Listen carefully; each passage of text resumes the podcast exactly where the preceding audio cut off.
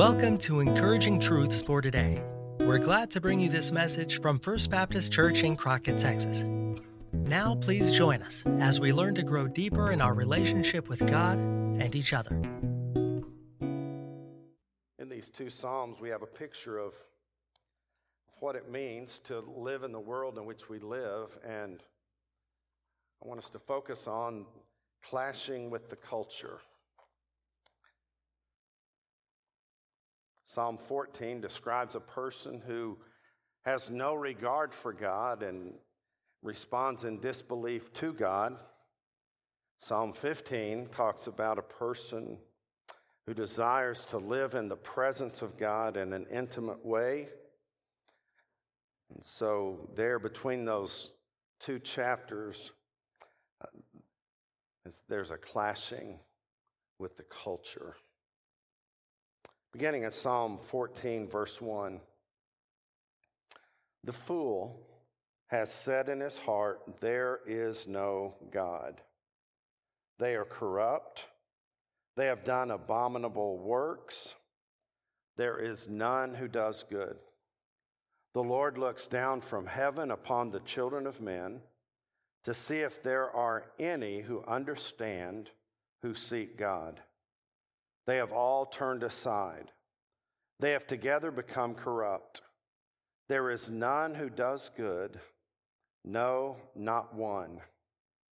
Have all the workers of iniquity no knowledge, who eat up my people as they eat bread and do not call on the Lord?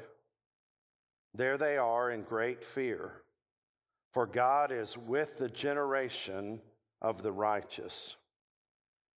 You shame the counsel of the poor, but the Lord is his refuge.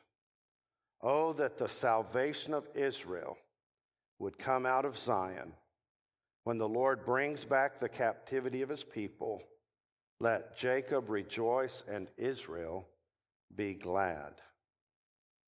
Lord, who may abide in your tabernacle? Who may dwell in your holy hill?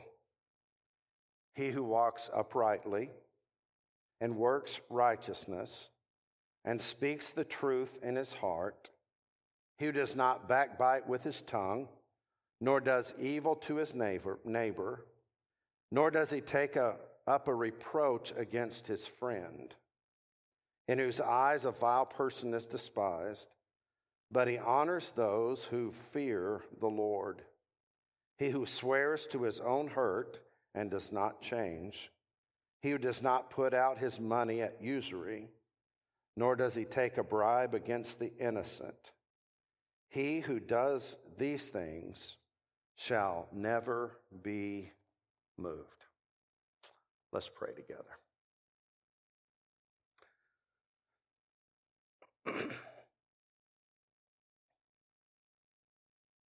Father, even this morning, as we've contemplated worship in this place, we have focused on light and darkness. Father, we, we recognize a, a physical difference and challenge between those two. But Father, today as we look at your word, I, I pray you would give us a, a fine tuned perspective from your word on the clashing of light and darkness in this world. So, Father, I thank you for the, the heart of the psalmist and, and for his desire to connect with you and to receive from you words that would be written down, that we might receive from those words by you today. And so, Father, it's my prayer that you would speak to us from your holy word. Because unless you speak, I have nothing at all to say. And we pray this in Jesus' name. Amen.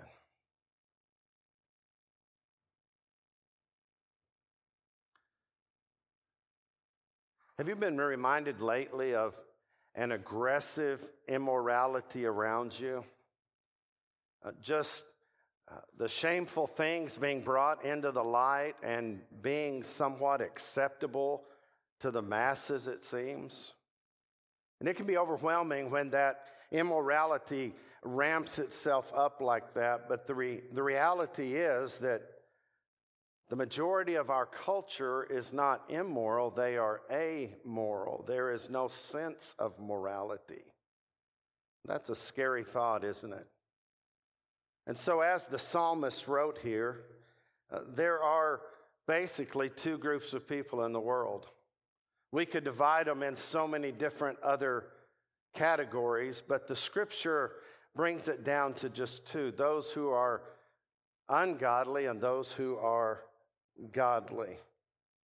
So if you felt uncomfortable with the condition of the culture around you, that could be a strong sign that you are in the category of those who belong to God. It should make us feel uncomfortable. Uh, we should never feel comfy with the culture. But if you're going to live for Christ, the scripture makes it clear that, that you're going to have a clashing with the culture. It's going to happen on many levels and at various times, and sometimes at surprising moments, but there will be a clashing with the culture. So I want us to take these two Psalms and look at them as a, a vivid picture of that clashing of cultures. You read Psalm 14 and it's, it's heavy, it's dismal, and it's dark. Then you turn to Psalm 15 and it, it is bright with truth. There's like a hunger for holiness that springs in our hearts to be in the presence of God and to know Him and to walk with Him. Now, in chapter 15, there is a listing of what a godly person does. That is not an exhaustive list. There are a variety of lists like that that you find in the Old Testament where they're describing what one does and how he or she lives in light of their faith in God and their walk with Him. But these are exemplary items that give us a picture of the heart and the habits of a person who desires to know God and to be with Him. So let's enter into these two chapters today. And first of all, I want you to notice colliding beliefs.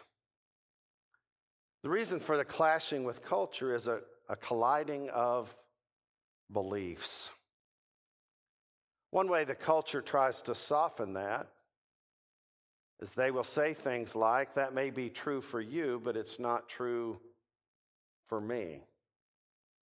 As if everyone gets to pick and choose what they believe and what they consider fact and true. But the scripture makes it clear there is a clear distinction between that which is true and that which is false. Notice the beginning of chapter 14. The fool has said in his heart, There is no God. Just think about the slamming of the door there, the expression of pain and disillusionment. There is no God. Uh, the picture there is it goes deeper than just words on the tongue the fool has said in his heart, There is no God. That's the foundation of a culture that feels no accountability, no desire to uh, be godly. It, it has shut the door on all of that. There is no God, and if there is, it's me, is what the culture would say either directly or indirectly. But notice chapter 15. It begins clearly with the word Lord. Even the speaking of that title for God, Lord, in the highest sense, that, that title of Yahweh, the God above all, even in the stating of that, there's an expression of the opposite of the beginning of chapter 14. Lord, who may abide in your tabernacle, who may dwell in your holy hill.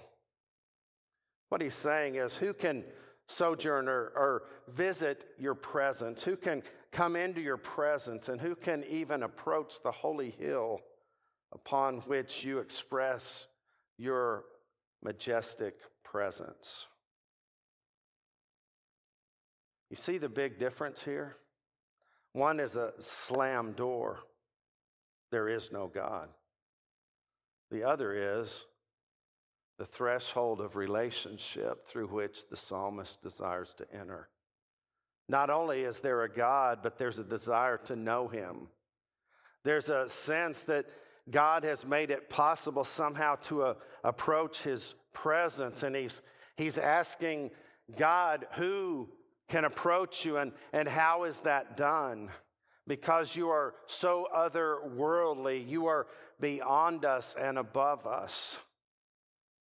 One is stated with finality, the other is stated in a futuristic tense of, of knowing him better and walking him with him more clearly. You see the, the colliding of beliefs here? Now, some people would say, does, does what you believe really, really matter? The Bible says, yes, it does. Let's say that someone says, I don't believe in the law of gravity. Okay, it's their right to believe that. What if they climb on this roof and jump off? Well, if they survive, that will change their belief system, won't it? It should. What you believe matters. If you believe wrongly, it can be detrimental to you. If you bring, bring believe rightly, it brings great blessing into your life. What we believe does matter, but the fool has said in his heart, There is no God. Now, do you think God quivers and shakes when he hears someone say that in their heart or with their lips? No, that statement is not a reflection on God. The Word of God says that's a reflection on the person who speaks it. So if you're dealing with someone who doesn't believe in God, there is a nickname given to them in Scripture, and that nickname is fool. The fool has said in his heart, There is no God. How do you deal with someone with that foolish idea that there is no God? Well, through Proverbs, you read multiple places how to interact with a fool or how to refuse to interact with a fool. It's a reflection on the person, not upon God. In reality, based upon the scripture, it would be just as clear to say, I am a fool, as it is to say, there is no God. It's very similar to the words you find in 1 Corinthians chapter 1 verse 18. The apostle Paul there is describing the necessity of the cross for salvation. And he makes this statement under the inspiration of God For the message of the cross is foolishness to those who are perishing, but to us who are being saved, it is the power of God. So 1 Corinthians 1:18 says, "The message of the cross is foolishness to those who are perishing." So if someone speaks negatively or rejects the message of the cross and the substitutionary death of Christ on their behalf, and they say that's foolishness, that's not a reflection on the cross, that's a reflection on the heart. Those who accept who reject God and the things of God fall into a category of great foolishness. Contrasted in those two Psalms that we're looking at today, 14 and 15, with 15, that uh, points to the wisdom of one who desires to move toward God and to know God. So, in that clashing of with culture, there is a colliding of belief systems. Uh, how did it all begin? Where did it all start? Why am I here? Those essential questions that the scripture answers. To reject those is to be foolish, to accept those is to be wise. Now, why would these beliefs be so important? Well, our beliefs produce behavior. So, not only is there a colliding of beliefs, there's conflicting behavior. If you look back at Psalm 14, notice the behavior that moves out of the unbelief and the disbelief in God, beginning in verse 1, right after that statement is made. They are corrupt. They have done abominable works. There is none who does good. The Lord looks down from heaven upon the children of men to see if there are any who understand who seek God. They have all turned aside. They have together become corrupt. There is none who does good, no, not one. Is that a graphic picture of those who don't believe in God. It says in verse 4 Have all the workers of iniquity no knowledge, who eat up the people as they eat bread and do not call on the Lord? There they are in great fear, for God is with the generation of the righteous. The very one they denounce, the very one they deny, resides with the generation of the righteous, and it creates great fear among the ungodly. Contrast that with the descriptions given in Psalm 15. Speaking of who may abide in his presence and who may dwell on his holy hill, he who has a walk that is upright and works righteousness and speaks the truth in his heart. He who does not backbite with his tongue, nor does evil to his neighbor, nor does he take a, a reproach against his friend, in whose eyes a vile person is despised, but he honors those who fear the Lord. He who swears to his own hurt and does not change, he who does not put out his money at usury, nor does he take a bribe against the innocent. Now, rather than going through and expounding on all of those things, I want us to keep the big picture in mind today. There's such a drastic difference between these two Psalms. One is, is turned inward, full of corruption and ungodliness, eating away at its very existence. The other is turned upward and outward, expressing a life of goodness and godliness to those around him. And so, in the picture of the culture, there's this conflicting behavior. There are those who, if God says yes, they say no. God says no, they say yes. But here, the picture in Psalm 15 is they say yes to what God says yes to. They say no to what God says no to. So, what is the basic contrast here? It's a contrast between a life of godlessness and a life of godliness. So, I ask you this morning how's your belief shaping your behavior?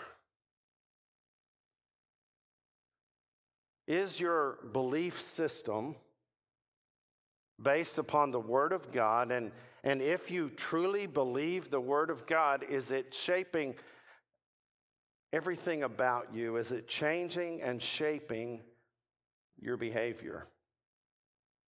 Now, where does all of this difference begin? It begins in the heart. The fool is said in his heart, There is no God. The wise, godly person, it says, speaks truth in his heart. Truth that begins with the existence of God, the, the truth of God, the purity of God, all of those great attributes of God, the speaking of truth in his heart, honest inside and out about who he is and who God is. It's such a contrast with the other psalm. So, how is your belief shaping your behavior? Let me ask it this way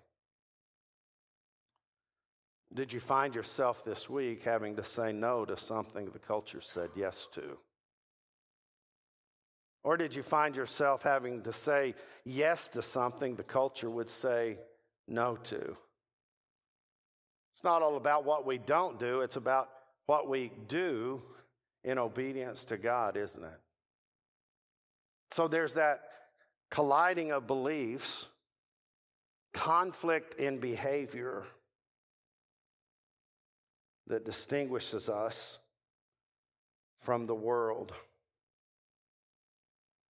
But if we're not careful, we begin to cater to the culture. We begin to conform to the culture. We try to live between Psalm 14 and 15. It becomes a big blur of who we are anyway. But the scripture says that God has set us apart. The theological term for that is He has consecrated us. Uh, that simply means He has set us apart as His people for holy purposes. He has consecrated us. That's part of salvation, is when we are justified by God, we are consecrated by Him and, and set aside by Him for His purposes and for His will. But the reality is that consecration brings confrontation. If you walk in the ways of God, you will come face to face with the culture, won't you? You'll be confronted by the culture, and your life will confront the lifestyle of the culture. What does one do when that happens? How do you respond in that moment? The greatest need is a Christ like response. So, how am I to take it when my consecration brings on a confrontation? How, how, how should that work on me? Well, Jesus said, if you are consecrated to Him and you are confronted by the culture, that's confirmation you belong to Him. You find words that may seem strange to people who are not attentive to the word and the ways of God in Matthew chapter 5. It's in the context of what we call the Sermon on the Mount. In Matthew chapter 5, Jesus has been pronouncing what are the Beatitudes the blessings that come into the life of those who are living by the precepts of the Word of God. There in verse 10, the climactic, blessed are those, takes a turn. Blessed are those who are persecuted for righteousness' sake for theirs is the kingdom of heaven.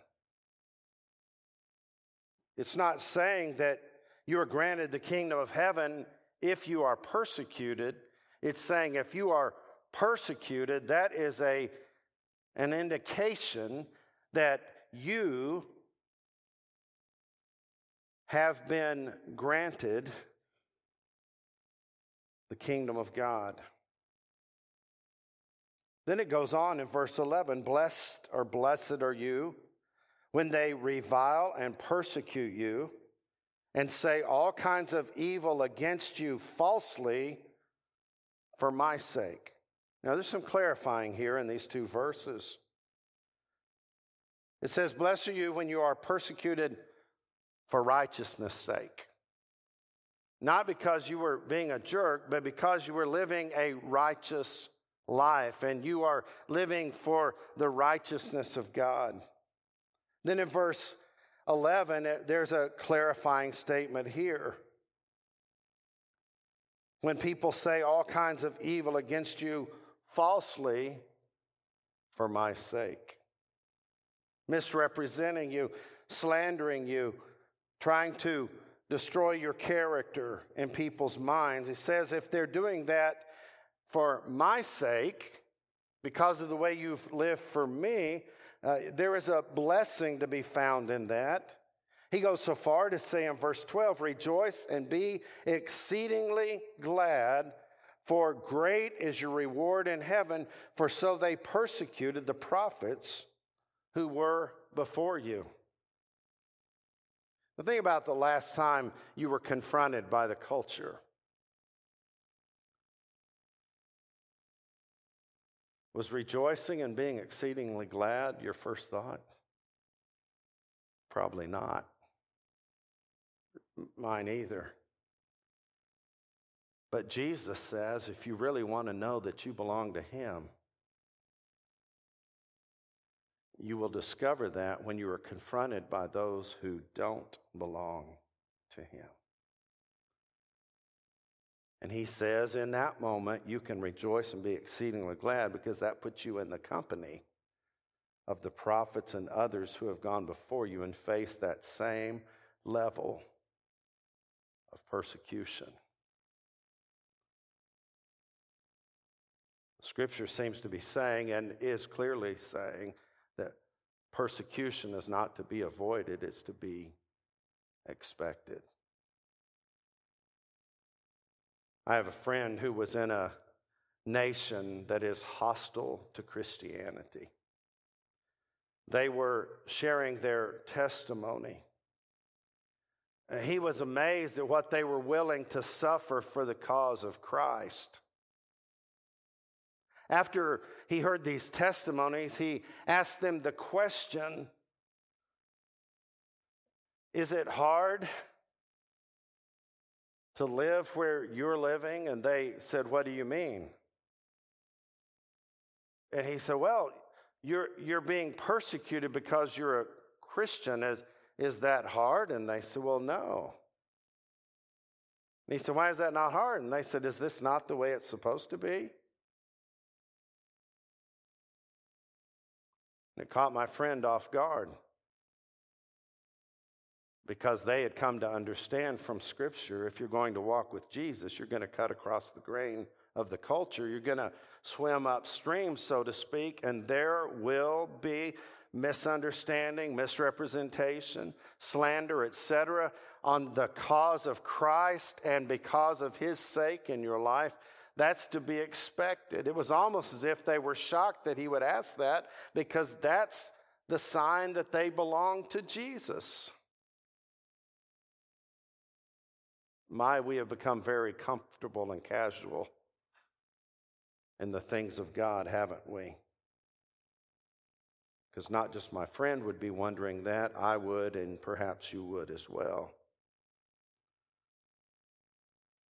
But then notice what Jesus goes on to say after he said, Rejoice and be exceedingly glad, for great is your reward in heaven. For so they persecuted the prophets who were before you. Then he says to them, You are the salt of the earth, but if the salt loses its flavor, how shall it be seasoned? It is then good for nothing but to be thrown out and trampled under the foot of men. You are the light of the world.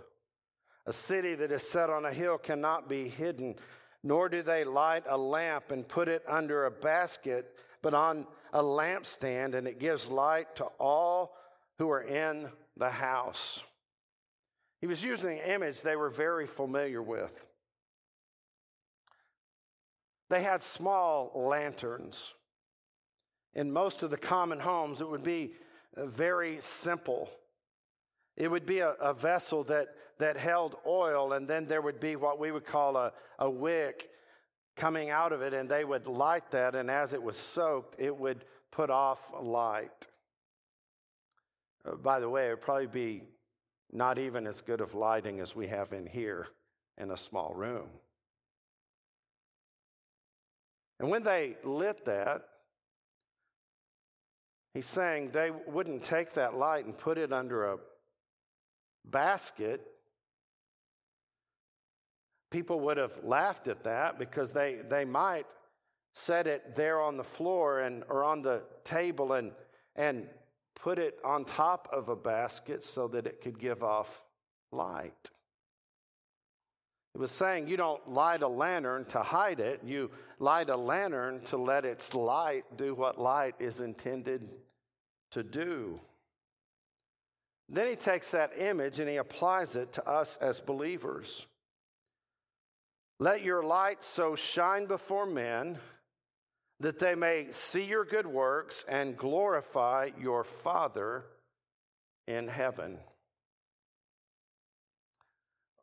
Let your light so shine before men that they may see your good works and glorify your Father in heaven. In the context, he's saying if you're persecuted, don't flee for cover. But even in that context, let your light shine. It can't be hidden.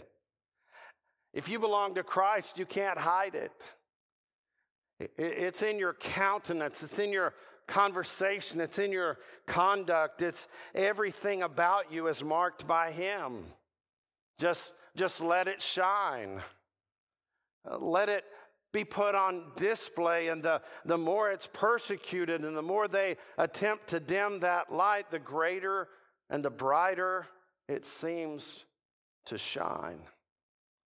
So if you take that image of Jesus and you bring it back into the two Psalms here, it's quite a picture. Psalm 14 says, There is no one good. There is none who does righteousness. There's none that seeks God. There's none who cries out to God and calls upon Him. It's a dismal, dark place. But then you get to chapter 15, and it describes the beauty of a life that, that lets a light come shining forth by that good behavior and that godly lifestyle. And there's a blessing promised at the end of that psalm. He who does these things shall never be moved or shaken. What a picture that is. So let me ask you a question today. Everybody in this room is living in one of those two Psalms. You might say, Well, I, I would never say there is no God. You might not say it, but you might live as if there is no God. You might reject Christ by not turning to Him, and you might say, Well, well, I, I wouldn't dare say that I reject him. Well, if you haven't come to know him and you haven't embraced him as Lord, then, then practically you are rejecting him and you're living in Psalm 14 where there is no help and no hope. But if your life belongs to Christ and you have sought to ascend that holy hill that only Christ can make possible through his sacrifice, and you are living by the teaching of the Word of God, and, and it becomes evident by your lifestyle that your heart belongs to him, then you are dwelling in Psalm 15. Some might say, well, I kind of have one foot in 14 and one foot in 15. You can't live that way. You're either all in or all out. So, how do you make that transition? How do you move from a life described in Psalm 14 to a life described in Psalm 15? The only way is to transition through faith in Christ. There's another picture of the ungodly. even us who know Christ before we came to know him in Romans chapter 3. It, it seems to echo some of the phrasing and the imaging of Psalm 14.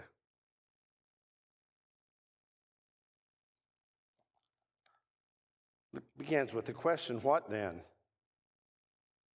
Are we better than they? Are we better than the unrighteous? Not at all, he says in verse 9 of Romans 3. For we have previously charged both Jews and Greeks that they are all under sin. As it is written, there is none righteous, no, not one. There is none who understands. There is none who seeks after God. They have all gone out of the way. They have together become unprofitable. There is none who does good, no, not one. Their throat is an open tomb. With their tongues they have practiced deceit. The poison of asps is under their lips, whose mouth is full of cursing and bitterness. Their feet are swift to shed blood. Destruction and misery are in their ways, and the way of peace they have not known. There is no fear of God before their eyes. Very similar picture to Romans 14. Let's pick up reading there in Romans, I mean, in Psalm 14. Romans 3, verse 23 says, For all have sinned and fall short of the glory of God, being justified freely by his grace through the redemption that is in Christ Jesus, whom God set forth to be a propitiation or a sacrifice by his blood through faith to demonstrate his righteousness, because in his forbearance God had passed over the sins that were previously committed to demonstrate at the present time his righteousness, that he might be just and the justifier of the one who has faith in Jesus. You see, apart from Christ, there is none righteous, no, not one. apart from the transforming, transformational power of Christ, there is no propensity toward good or righteousness. There, we always default to that which is wrong and that which is sinful, but, but in Christ we have freely been saved by His righteousness and by His death for us. And it's in that that we are transformed into a new life and we are given the freedom to pursue the presence of God and to seek His will and to do what pleases Him. So you might say, Well, I'm not righteous. I, I need to improve my life before I come to Christ. That, you can't improve your life. That's why Christ came. That's why he died on our behalf as the sacrifice for our sin. All have sinned, come short of the glory of God. But once he transforms you by his grace, you become a citizen of heaven. And you begin to clash with the culture because there is a conflict with beliefs. There is a conflicting of behavior. But our eternal destiny is secure because the world doesn't have the final say in our life. Jesus does. We would like to thank you for joining us for this message from First Baptist Church in Crockett, Texas. First Baptist desires to be a house of prayer with a heart for people, making a difference by making disciples from our neighborhood to the nations. If you would like more information about this ministry, please visit www.firstcrockett.org. Until next time, May God's blessings be upon you.